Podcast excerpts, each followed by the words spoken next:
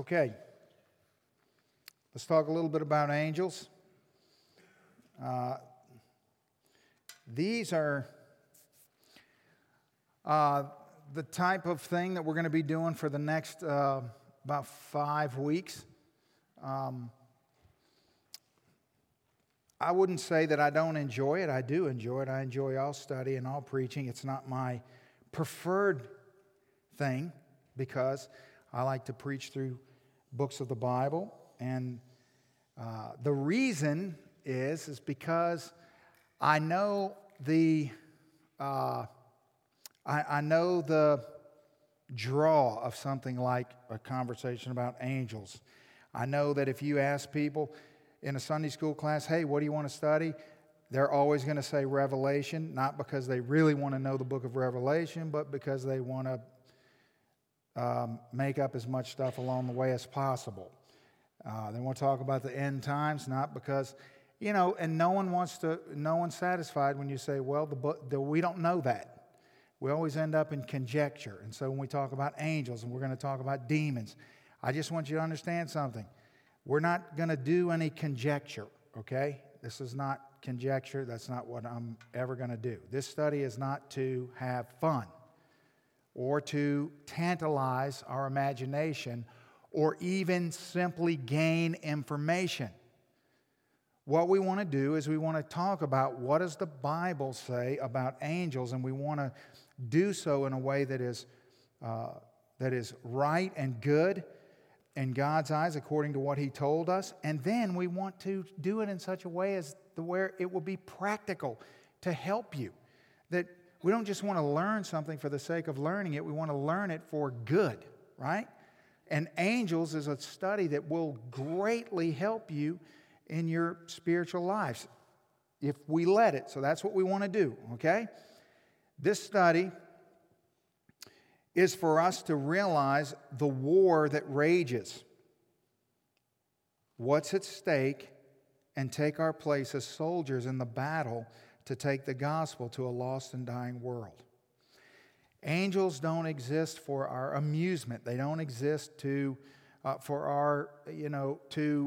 amaze us and wow us with the things that they can do and the way that they do things. They have a very specific purpose, and it is very much linked to our purpose, and is very profitable and beneficial for us to embrace this and say, God, how can this information help me? So, number one, there is a spiritual world.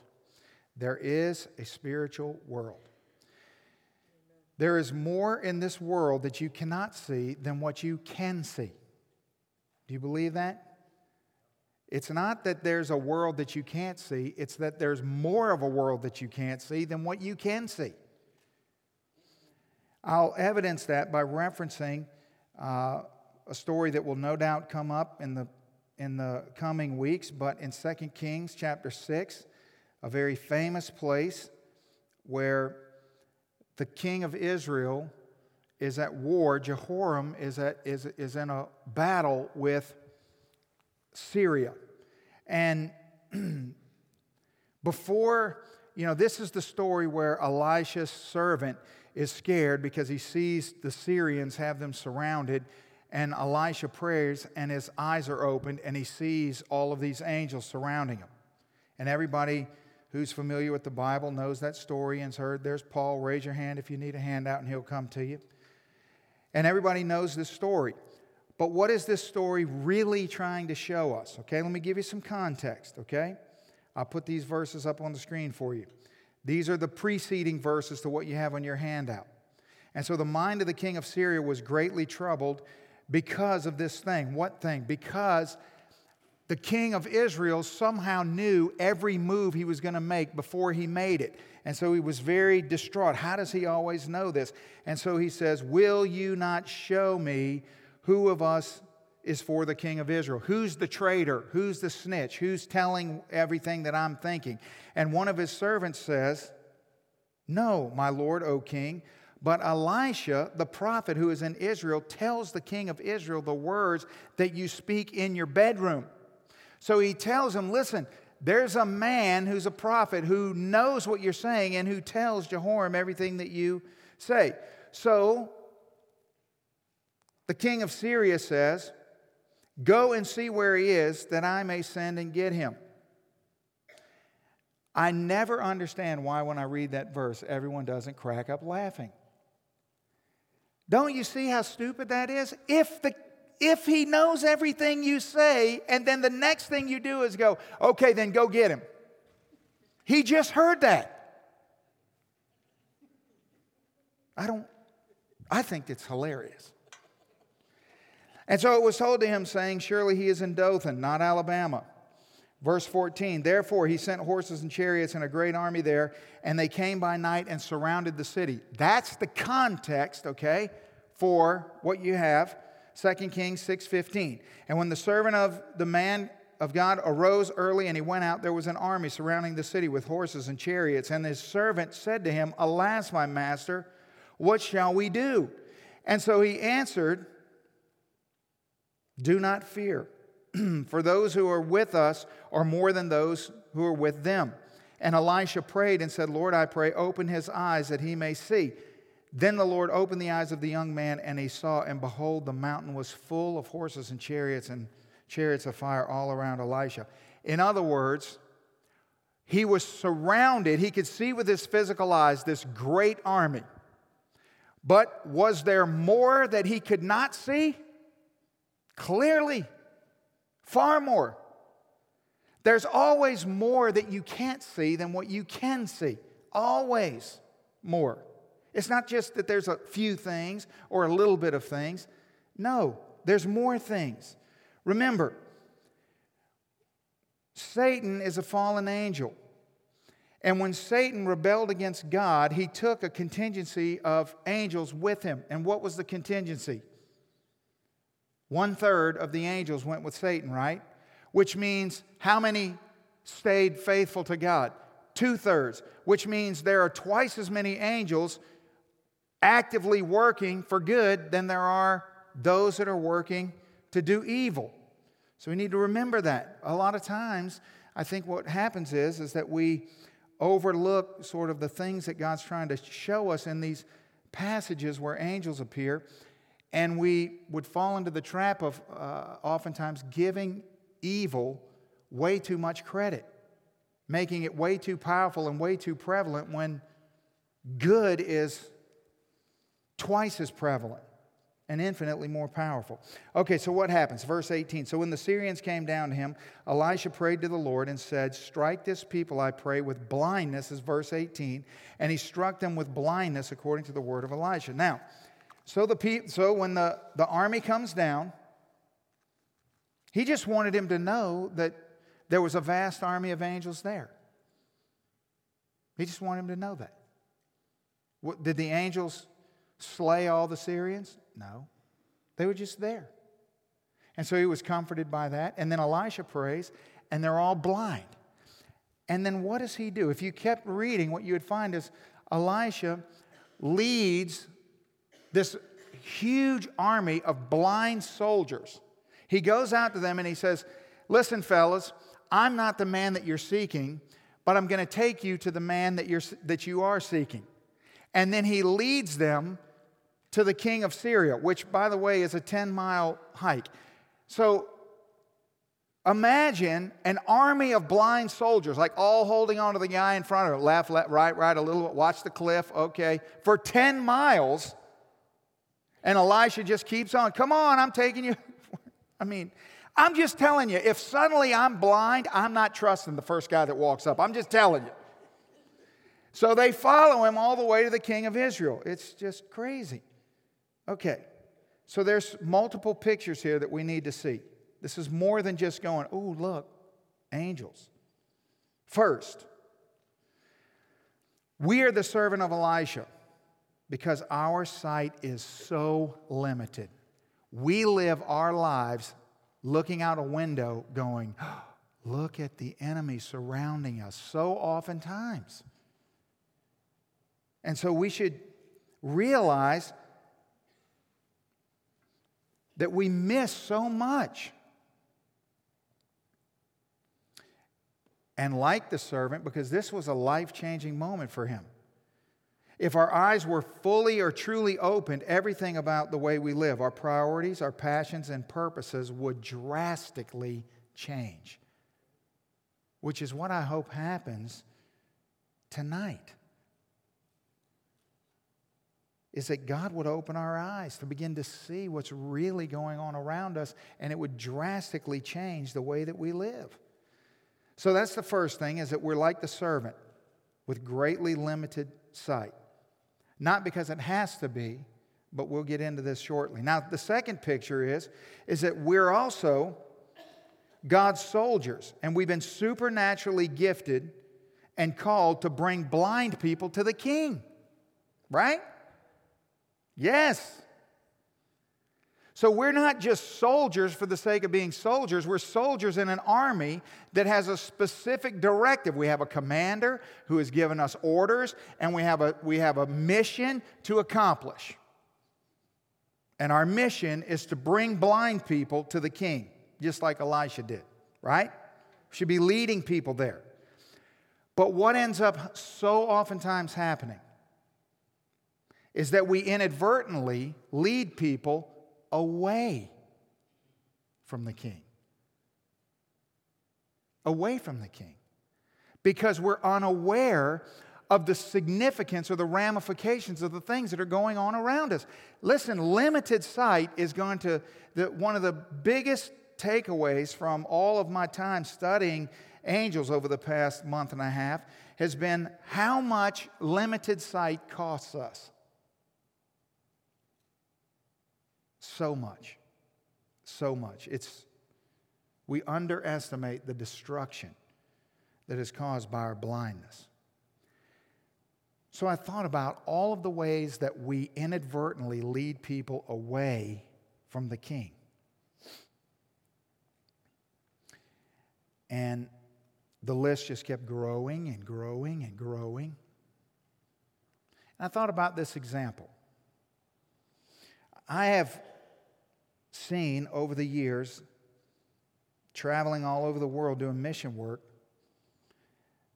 so much devastation that has been caused, not because of sin or rebellion, but been caused by missionaries. Missionaries who have gone into places and completely messed everything up. Because a lot of churches, even still today, ignore what the Bible teaches about mission work, ignore everything we've been learning in the book of Acts, and send people to all sorts of random places with no accountability, no training, and just send them there, and it invariably ends up in disaster. And so, for example, I've been in third world countries where people were starving and unable to feed themselves because they just are unable to feed themselves for a myriad of reasons. And so what happens is that you get there and you realize that missionaries showed up and said, hey, here's the problem. The reason you can't feed yourself is because you don't know what you're doing. What you need to do is you need to till the ground this way, and you need to do this, and you need to get this kind of fertilizer and mix this with this and put this on that, and it'll make this grow. And if this happens, then put this fungicide on it, and food will grow.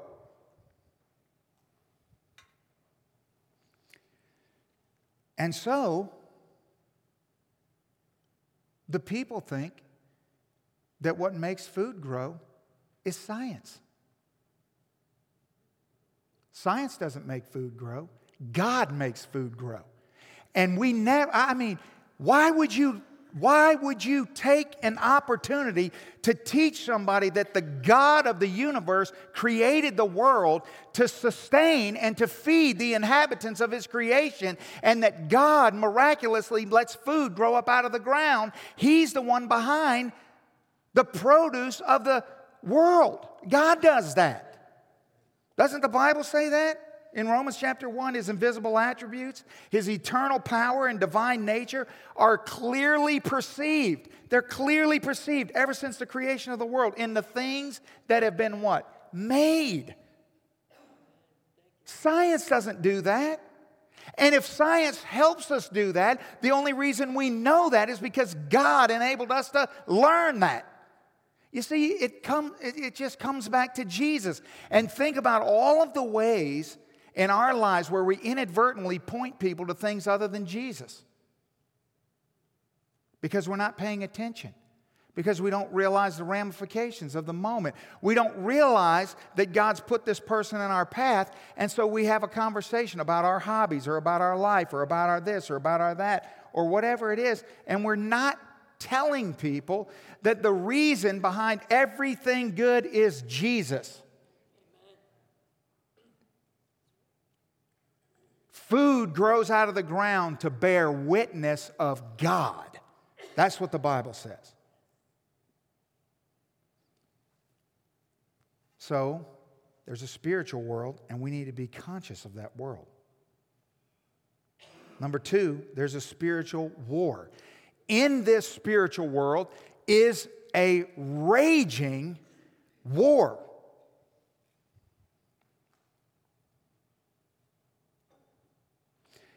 There is a real battle raging for the real souls of men, women, boys, and girls all over this world every minute of every day. It never ends. It is continuous. And so, whatever you are doing, whether you're watching the news or whether you're sitting in your office at work looking out the window at a people moving about in a park, or whether you're walking up and down the aisles in Walmart, you should be aware that there is a spiritual war raging, and that at the center of this war are the souls of the people that are around you that you're seeing. And the reason that things are happening the way they're happening, and the reason that's driving all of this chaos around us, is this war. The Bible says that we do not wrestle against flesh and blood. Now, I don't think there's anyone in here that doesn't know this passage of Scripture. But these powers and principalities, rulers of darkness of the present age, spiritual hosts of wickedness in the heavenly places. But do you really believe Ephesians 6?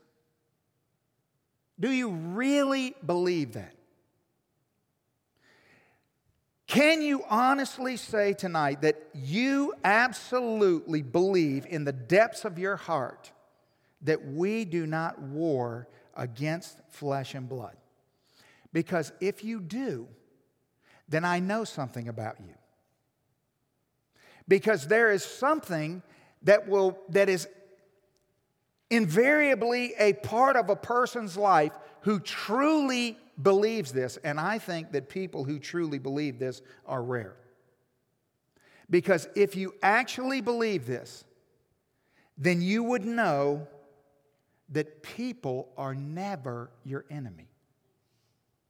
Do you know that?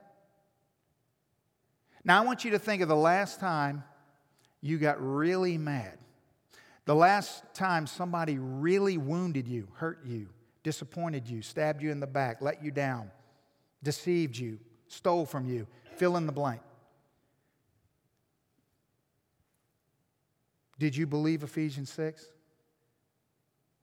Or was all of your anger and all of your emotion and everything directed straight at that person? See, the Bible says you're not battling against flesh and blood. If you believe that, then you know, I don't have to tell you. You already know people are never your enemy. Never.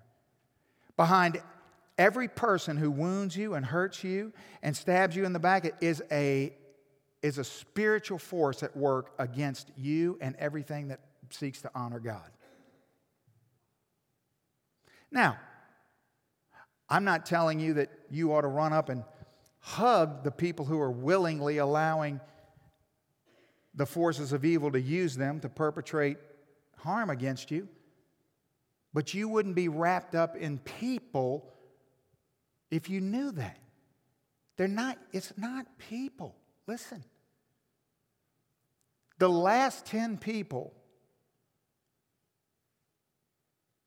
that attacked you in whatever way that was, 10 different people, the last 10 people that attacked you, you only have one enemy. It's just 10 different vehicles to get to you. You understand that?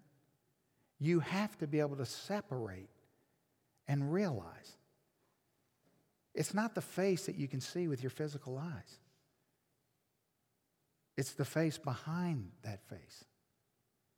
People are not your primary enemy. They never have been, and they never will be.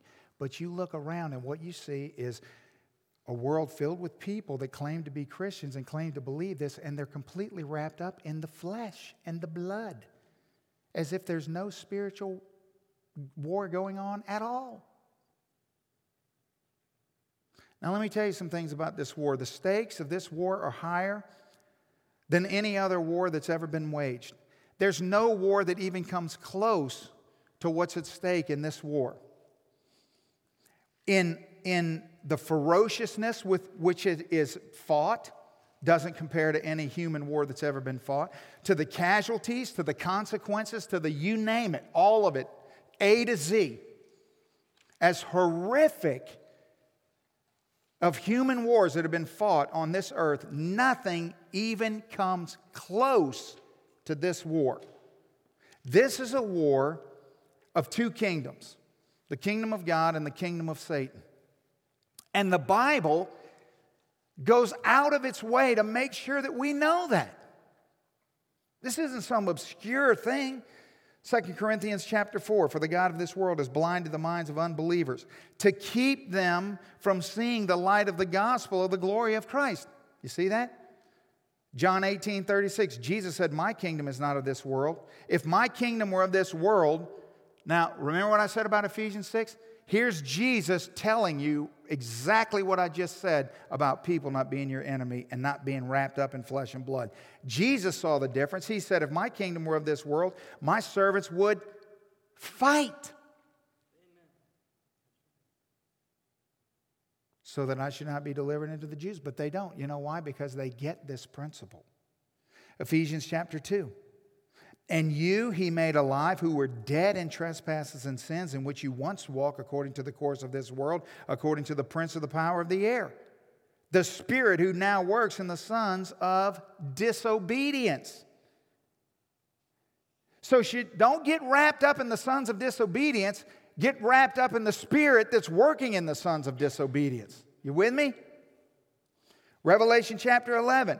All of these verses are familiar. You just got to read them with the right sensibility. Then the seventh angel sounded, and there was a loud voice in heaven saying, the kingdoms of this world have become the kingdoms of our Lord and of his Christ, and he shall reign forever and ever. You see these kingdoms and what ultimately happens? Now, what's at the center of this raging war? We are at the center of this raging war. Remember back in Hebrews chapter 12 when we were going through the book of Hebrews, and a very fascinating passage in 12:4, in your struggle against sin, you have not yet resisted to the point of shedding your blood. We're at the center of this war, and the outcome of this war is irreversible. It's irreversible. It's set in stone. The die has been cast. The future has been sealed. There's no debate. There's no possibility of some surprise ending or some. No, it's all been done. Past tense, over. But it still rages today, even though the outcome is sealed. Now, look, Satan has been defeated. Defeated. Remember back from the very beginning in Genesis chapter 3, the Lord said, well, he will crush your head and you will strike his heel. Colossians chapter 2, look at the way the Bible describes, having disarmed the powers and authorities, he made a public spectacle of them all, triumphing over them at the cross. Them, all of them. He made a spectacle of them. On Calvary, when Jesus hung on the cross, what could be seen with human eyes pales in comparison to what happened in that moment that could not be seen. Pales in comparison. Do you see? The victory, the overwhelming victory, I mean, listen, with human eyes, you could see Jesus hanging on the cross. You could see his blood running from his veins. You could see and feel the sky turn black and the earthquake, and you could see the veil rip. And there, but that's just a smidgen of what happened. In that moment, there was the disarming and the humiliation of powers and authorities that we can't see.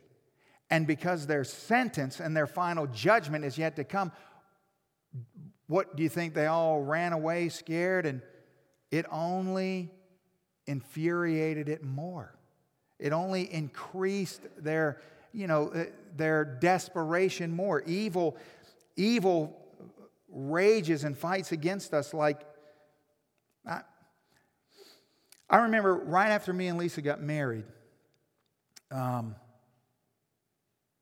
we moved, and so I had this cat that, like, I found in my truck, one of my beach trucks, and so this cat kind of stayed around. But this cat was like totally wild, feral cat, but it stayed around the house, and it kind of became our pet, even though you couldn't touch the cat because it would kill you.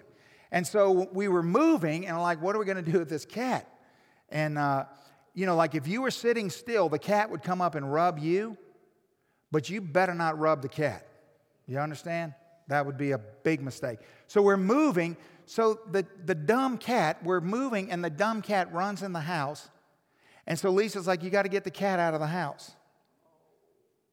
Now, I mean, I'm young, early, you know, just got married. See, this would never happen today. There would just be a dead cat today. It would just be instantaneously dead. But, you know, I was young and dumb. And so I go in there, and I'm like, I'm going to grab this cat. So I back the cat in the corner. You know the scenario here? Well, I grabbed the cat, all right, and I spent the night in the ER. With a hand, my hand looked like a baseball glove. That cat annihilated me. So now, here's the thing. Is you think the cat is looking at me going, oh yeah, I can take him. The cat knows it's going to lose, which it did lose. Well, actually, I lost, but the cat lost. I got the stupid cat. And the cat can't beat me. But when you back it in the corner, guess what that sucker's going to do? It's going to fight with everything it's got. Well, that's what evil did after Calvary, okay? Now, so he's defeated and he's destroyed. He will be destroyed. That day is coming. Revelation chapter 20. And the devil who deceived them was thrown into the lake of burning sulfur, where the beast and the false prophet have been thrown, and will be tormented day and night forever and ever. So that day is coming, and the devil knows Scripture and knows that that Scripture is there. Therefore, we should... Why do I tell you all that? Because that's new information? No. Because all of this is to give you a context in how do we respond to this? How do we fight? So we should understand, therefore, that we do not fight for victory, but from victory. You see, we should battle from the standpoint of victory. To be effective soldiers in this war, as we've been called to be, to effectively serve our commanding officer in this battle, we need to fight from the standpoint of already being victorious. If you start trying to fight for victory, you're going to get all tangled up. Because what happens when you start fighting for victory? What happens to the person, because maybe you don't understand what I'm saying. What happens to the person who fights for victory when there's a sequence of difficult times? You know, you get kicked in the teeth a couple times. You end up in the ER with a hand the size of a baseball glove. If you're fighting for victory, you start thinking, you know what? I'm never going to win this, and you quit. But what about a soldier who's fighting from victory? Bring it on.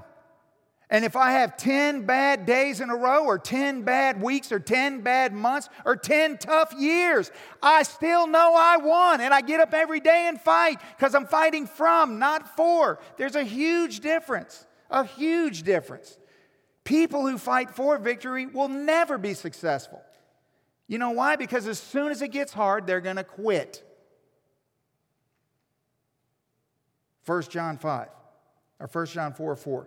You, dear children, are from God and have overcome them, because the one who is in you is greater than the one who's in the world. 1 John 5, for everyone born of God overcomes the world. This is the victory that has overcome the world, even our faith. Now, don't you think the Bible is telling us that so that we will not fight for victory but from victory? Why else would you? You see, the difference is between a coach telling a team, all right, we're going to go out there, we're going to give our best, and we're going to do everything we can to win this game, which would be really easy to lose heart in the course of that, or the coach saying, look, let me let you in on something.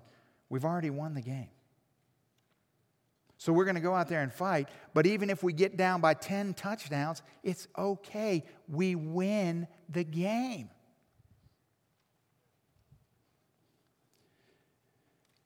So there's a war. It's a spiritual world, a spiritual war, and in it there are spiritual beings, which would be what we'll talk about for the next several weeks, spiritual beings. So let's talk about angels. See, all of that was just to get us to where we could talk about angels. These spiritual beings are without physical body. They're spiritual without physical bodies.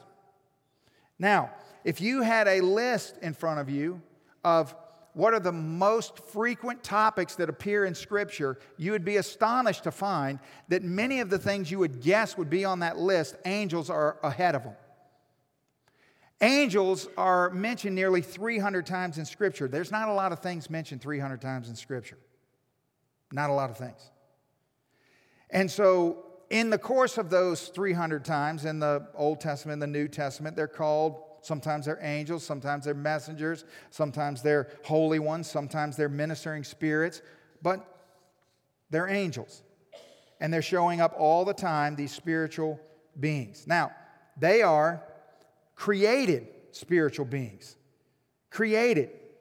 We know this because the Bible tells us this in a number of different places. Namely, Psalm 148 that I put there says, praise the Lord from the heavens, praise the Lord from the heights above, praise Him all angels, praise Him all heavenly hosts. And then at the end it says, let them praise the name of the Lord, for He commanded and they were created. They're created. All of them are created. Now, angels have attributes just like we do. They have moral capacities. Moral capacities. 2 Peter 2 says, for if God did not spare angels when they sinned, so what did they do? They made a moral choice to sin. They have volition. They have free will, and they have the moral capacity to choose good and evil because they sinned. They also have intellectual capacities. 1 Peter 1, it was revealed to them that they were not serving themselves but you when they spoke of the things that have now been told to you by those who have preached the gospel to you by the Holy Spirit sent from heaven. Even angels long to look into these things. So the angels peer down at what happens on earth, and they're astonished by that. They're astonished by the fact that fallen creatures like us can be redeemed by the gospel. The gospel amazes them. They still haven't got over Calvary. That's still blowing their mind. And they have intellectual capacities. They also have emotional capacities. In Job 38, we see that the angels shouted for joy. Now listen, in order to shout for joy, you have to be able to feel joy, right? You can't shout for joy if you can't feel joy. Joy is an emotion, is it not? Yes. Luke chapter 15, in the same way I tell you, there is rejoicing in the presence of the angels. Why? Because a sinner repented. They're happy. Psalm 103:20 talks about how powerful these spiritual beings are. Praise the Lord, you his angels, you mighty ones, who do his bidding, who obey his word. So the angels who didn't rebel with Satan do his bidding and obey his word. Another passage of Scripture that will no doubt come up is 2 Kings chapter 19. It's not in your handout, but you're familiar with this passage. I've referenced it multiple times in the past. This is the passage where King Hezekiah is having trouble with the Assyrians. Now, I bring this up because I brought 2 Kings chapter 6 up earlier. I want you to see the similarity to what's going on. Now we have not the Syrians, but the Assyrians. And the Assyrians are coming against King Hezekiah. And so here's what the Bible says. Therefore, thus says the Lord concerning the king of Assyria. So the prophet Isaiah shows up and starts prophesying to the king what God says. And here's what it says. He says, well, he shall not come into the city or shoot an arrow there or come before it with a shield or cast up a siege mount against it.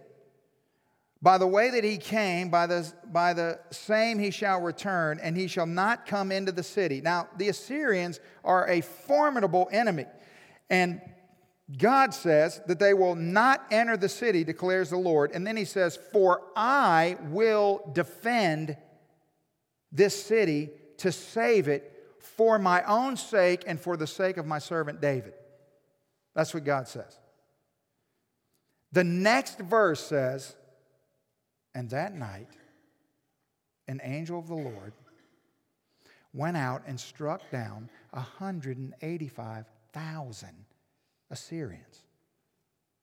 Not a legion of angels, not a delegation of angels, not a myriad of angels. One single angel killed 185 Assyrians. And when the people arose in the morning, behold, all they saw was dead bodies. That's power.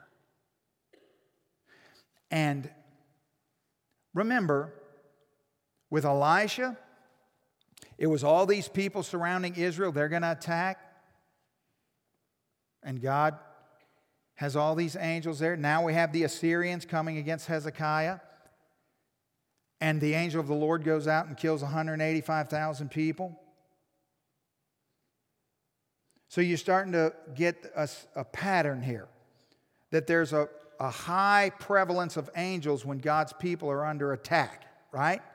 And he says that he's going to do this for his own sake and for the sake of my servant David. And all of this is in response to what happened all the way at the beginning of the story back in verse 19 where King Hezekiah prays, and here's what he prays. O Lord our God, save us please from his hand that all the kingdoms of the earth may know that you, O Lord, are God alone. So I don't want you to just know that there's a really good possibility that there's angels involved when God's people are under attack. But I want you to hear that and know that, and it's spurring your heart a sense of saying, that's why I'm committed to prayer right there. Amen. He prayed a simple prayer. And look at what happened. Look at God's willingness. Look at his resources. Look at his And here's the thing. This is all recorded in Scripture so that we would see this and know this. Now, angels not only have, volition and emotional capacities and moral capacities, but they're limited in knowledge. They don't know everything. They only know what they've been told. Remember Jesus talking about his return in Mark chapter 13. He says, no one knows the day or the hour, not even the angels in heaven. They don't know. They're not all knowing. There's a lot of things they don't know. There's a lot of things they do know. They obviously know a lot of things we don't know. Why? Because they have access to things we don't have access to. Trust me. When you're in the presence of God, you'll instantly know a lot of things you don't know right now. Right? But they don't know everything. So they're not like God. They're more like us than they are like God. They're like God in the sense that we're like God. Put it that way. They're not only limited in knowledge, but they remain unmarried. Okay? So here's the thing. Angels don't reproduce. Jesus replied in Matthew chapter 22, he said, you're in error because you do not know the Scriptures or the power of God. At the resurrection, people will neither marry or be given in marriage. They will be like angels in heaven. They will be like angels in heaven. That doesn't mean that angels aren't male or female. It just means that they don't reproduce. They're also immortal. Luke chapter 20, Jesus said, the people of this age marry and are given in marriage, but those who are considered worthy and taking part of the age that is in the resurrection from the dead will neither marry or be given in marriage, and they will also no longer die, for they are like the angels. They're immortal. They appear...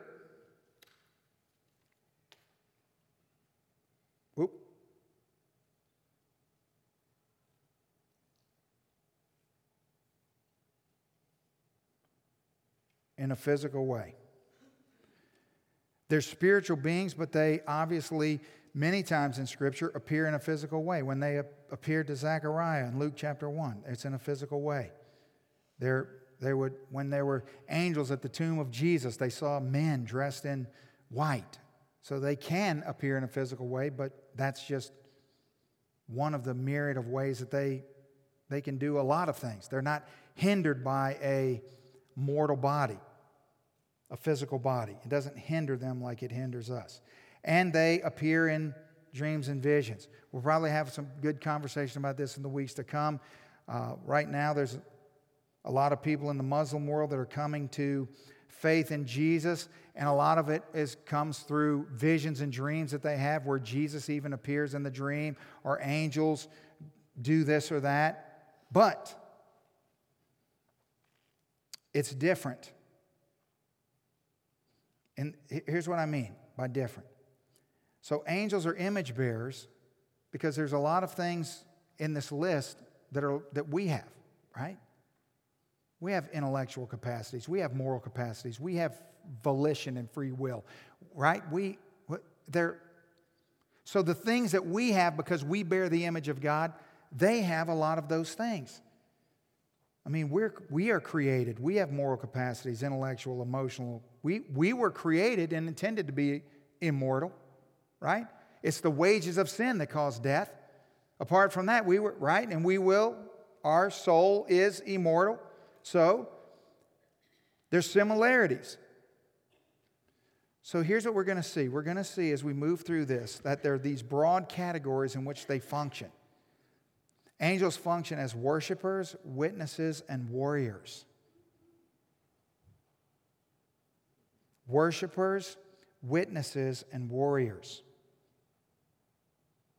Now, this is where we got to start thinking.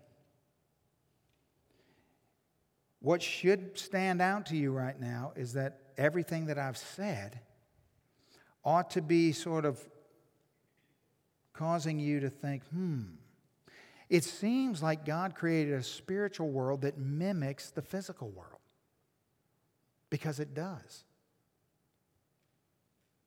The spiritual world mimics the physical world. Let me show you. Angels exist for the same reason we exist, which is to exalt and worship our God while working to advance His kingdom.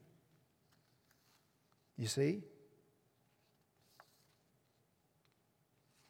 So the question that we must ask tonight is, why? Why? I don't want to know a bunch of information about angels unless I understand why. Why is that so? And what did God intend for me knowing that to change? What good is it?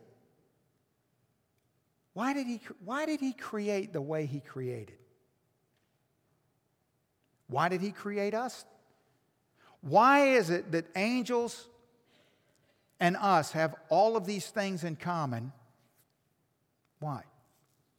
We're talking about a God so creative that He makes 6 billion people and no two are alike. And yet He makes a spiritual world that looks a whole lot like the physical world. Now why? He must have had a purpose in that. It wasn't like God was up there scratching His head saying, you know, I just kind of ran out with ideas. I just run out of ideas. I didn't know what else to do. No, He was very intentional in what He was doing. Everything about creation was intentional. When He created Adam and Eve and put them in the garden, He put them in a perfect environment where they had perfect fellowship with Him, right? And what did He put in the garden? A tree. Why did He put the tree in the garden? Why not just make the garden without a tree? Why? Well, what is the intention of the tree? Did He put the tree there because He wanted us to fall into sin? No. He put the tree there to show us what His highest priorities are. The tree is a symbol of the fact that God, more than anything else, wants an intimate relationship with you and me. Because apart from the tree, there's no intimacy. Because intimacy cannot be forced. And so in order for there to be intimacy, see, I can't make you love anyone. In fact, is there a verse in the Bible that commands you, that tells you you must love God? No. You have a choice. You don't have to love God. You cannot love God, which is the only way there can be intimacy. You see, the only way that my wife knows that I love her more than everyone else because I married her, not anyone else. If I had no other choice but to marry her, well then, right? There has to be a tree or there can't be intimacy, which ought to tell you something, because look at all the headache that the tree has caused God.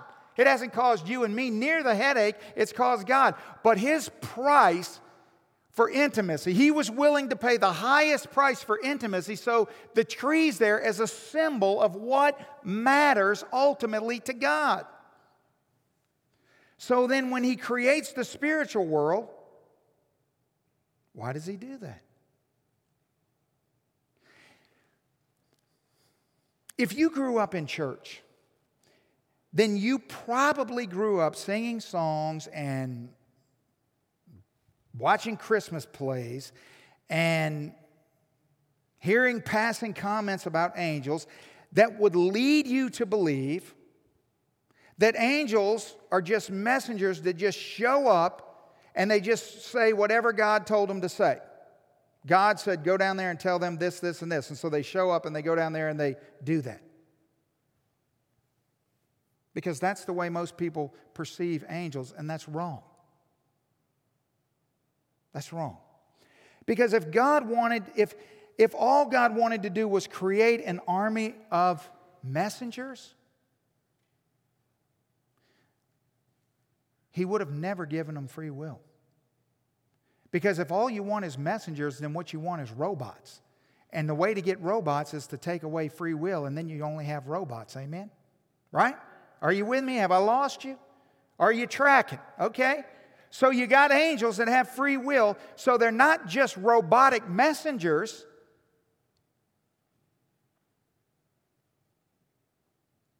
So why does he create them that way? Why would you make angels with a choice? Well, what are angels doing? Well, they're doing a lot of things. But what is the one thing that we know they're doing all the time, every single moment of every day? There are angels around the throne of God, and what are they saying? Holy, holy, holy. Is that right?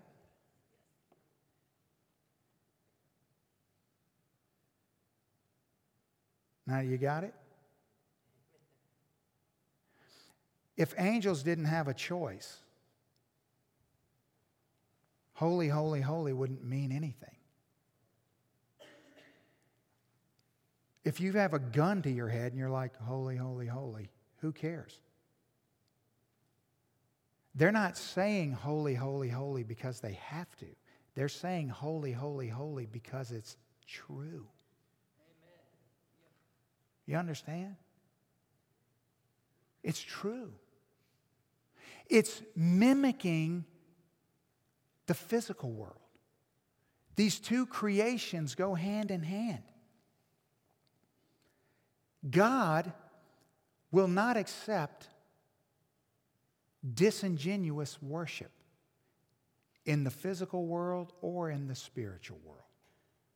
There will be no angel half-heartedly saying, holy, holy, holy. Just like he says in the Bible, that with your mouth you're singing praise songs, but your heart is far from him. Therefore, he's not listening to anything you say. Right?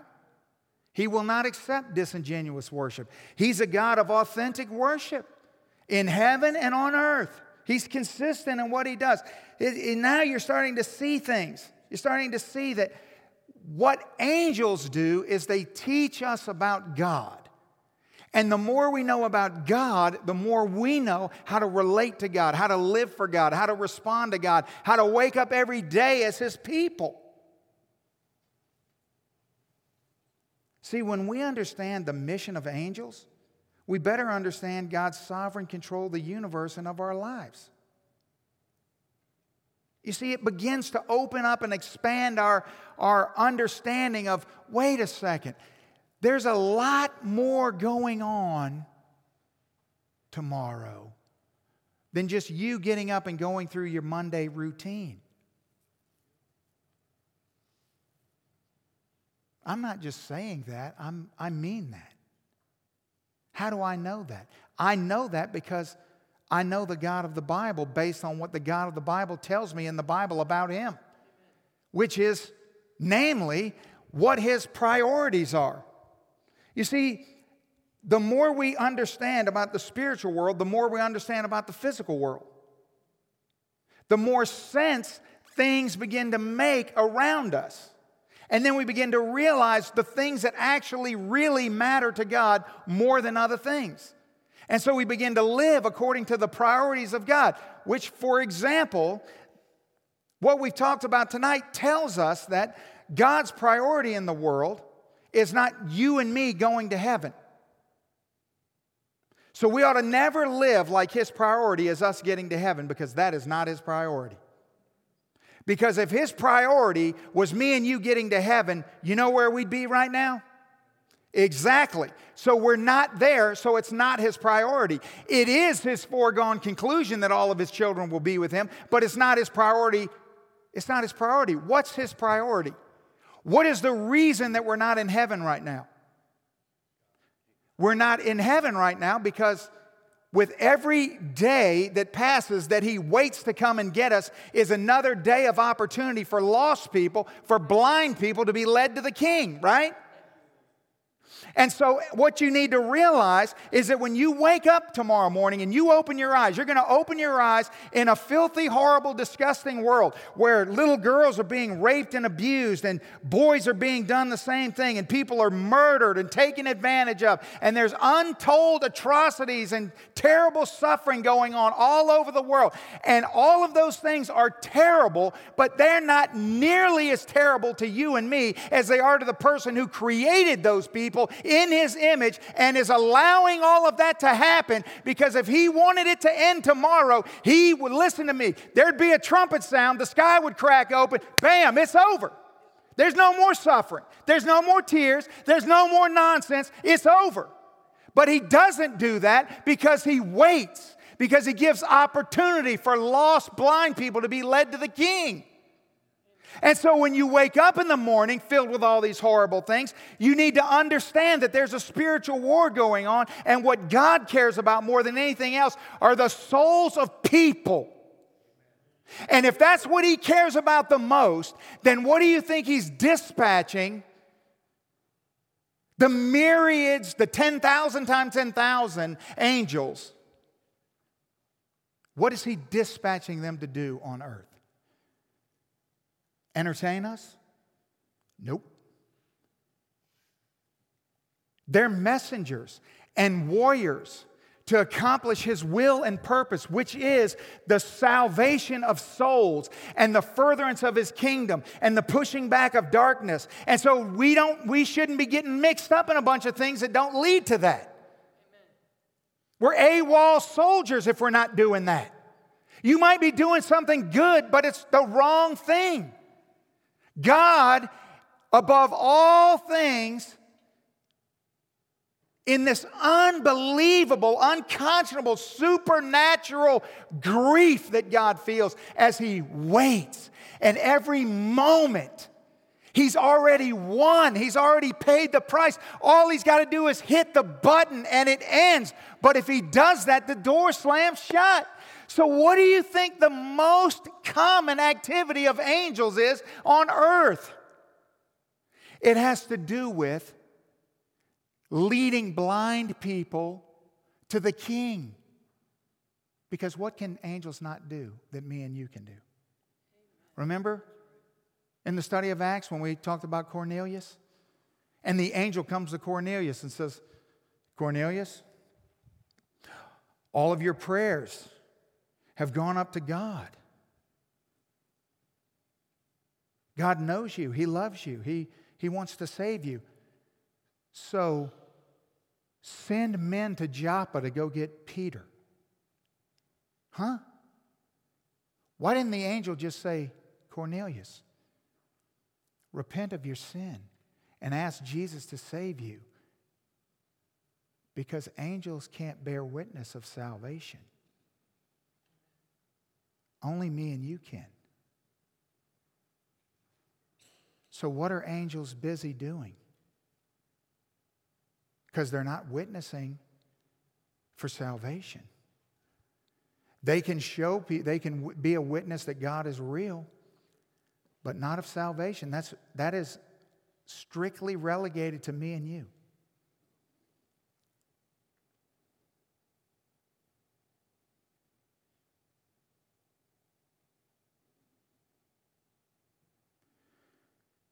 How many people do you think have come across your path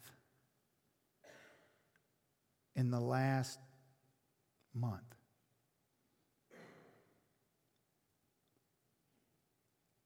That you met, bumped into, had an exchange with, got to know, stood by in line? How many of those people do you think were led there by an angel? By spiritual powers working to bring them into your path, and you missed it.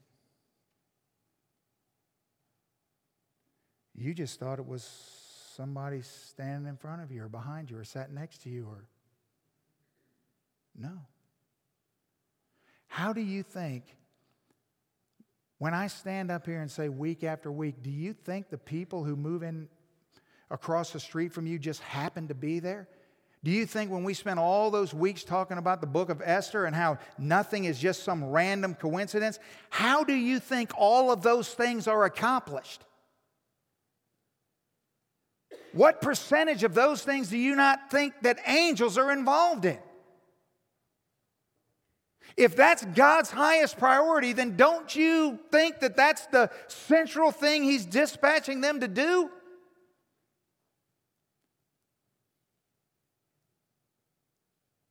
And we just miss it because we're focused on what we can see with our physical eyes. We're busy. We're late. We're in too much of a hurry. We got other things, other problems, other this, other that. And we're missing what's going on right in front of us. The war rages. And at the center of the war is me and you. We're the weapons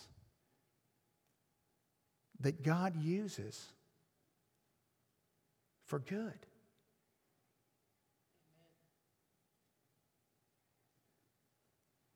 It's not a war over geographical boundaries and borders. It's a war over souls of people.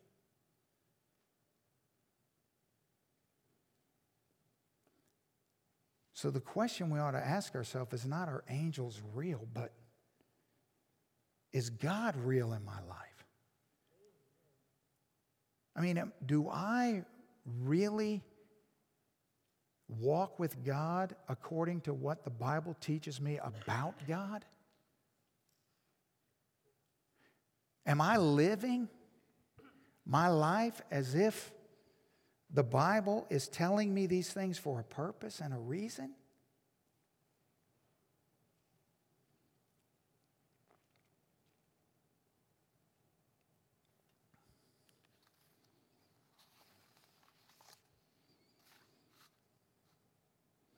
May it be that what we take away from this time together tonight is a greater understanding of the God that we serve and of the reality that is all around us that we can't see,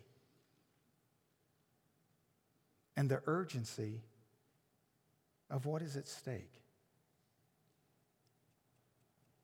And let's make no mistake about it. The goal in this life is not to try to be a good person.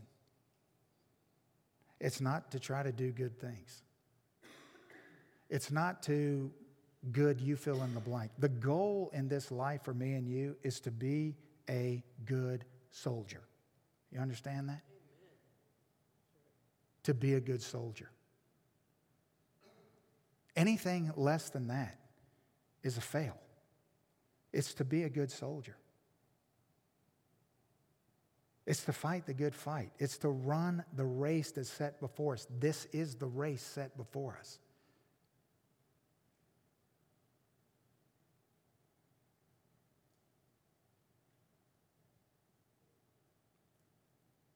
Those angels that are around the throne of God declaring, holy, holy, holy. Now remember, every time an angel shows up and does something, whether we realize it or not, when we read it in Scripture, but there's angelic activity in your life. And when it is, and when it happens, understand that angel is doing what he's been commanded to do, because he loves the commander.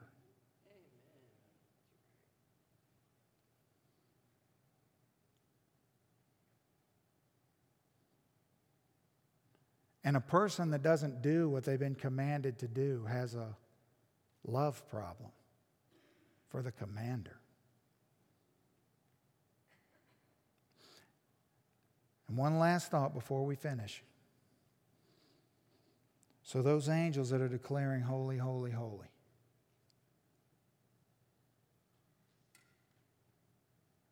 when we get there, when we die, when we go to heaven, when we're face to face with God, I don't think that what we'll do is declare holy, holy, holy. I think we will say that. But I think there'll be a difference between what the angels say and what we say. I think we'll say holy, holy, holy. And then we'll say grace, grace, grace. You see, angels don't know grace. Only we know grace. And we'll be so overwhelmed at the holiness of God, but the grace of God, that we're there. And that all that He has done to make that possible. And so let it be our prayer that we would say tonight, God, open my eyes to the spiritual realities all around me, and let me see the activity you desire to do in and through me. Let me see, Lord. Let me see how many things you're leveraging right now that I have no idea about.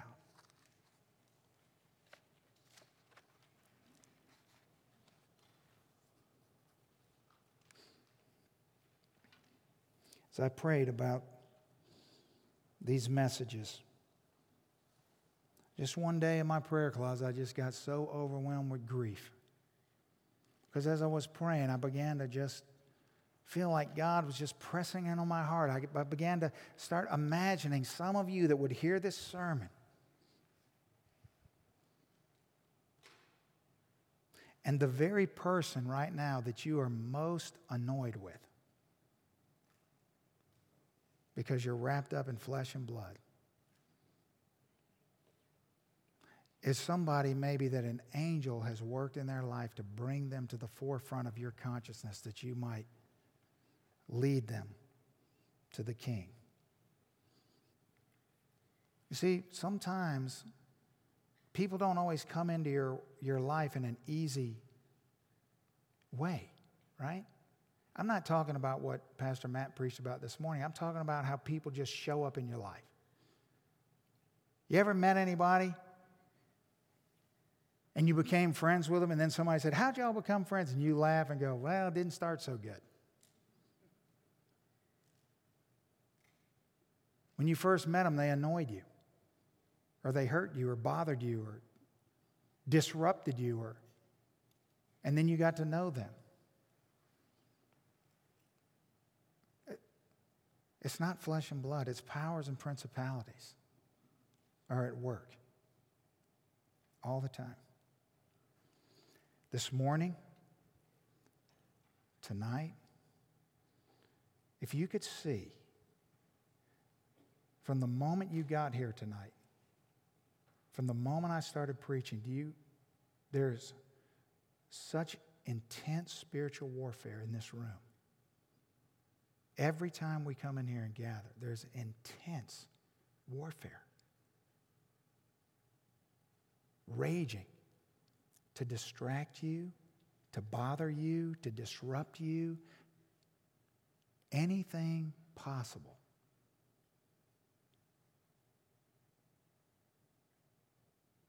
So what do you think happens when you're alone?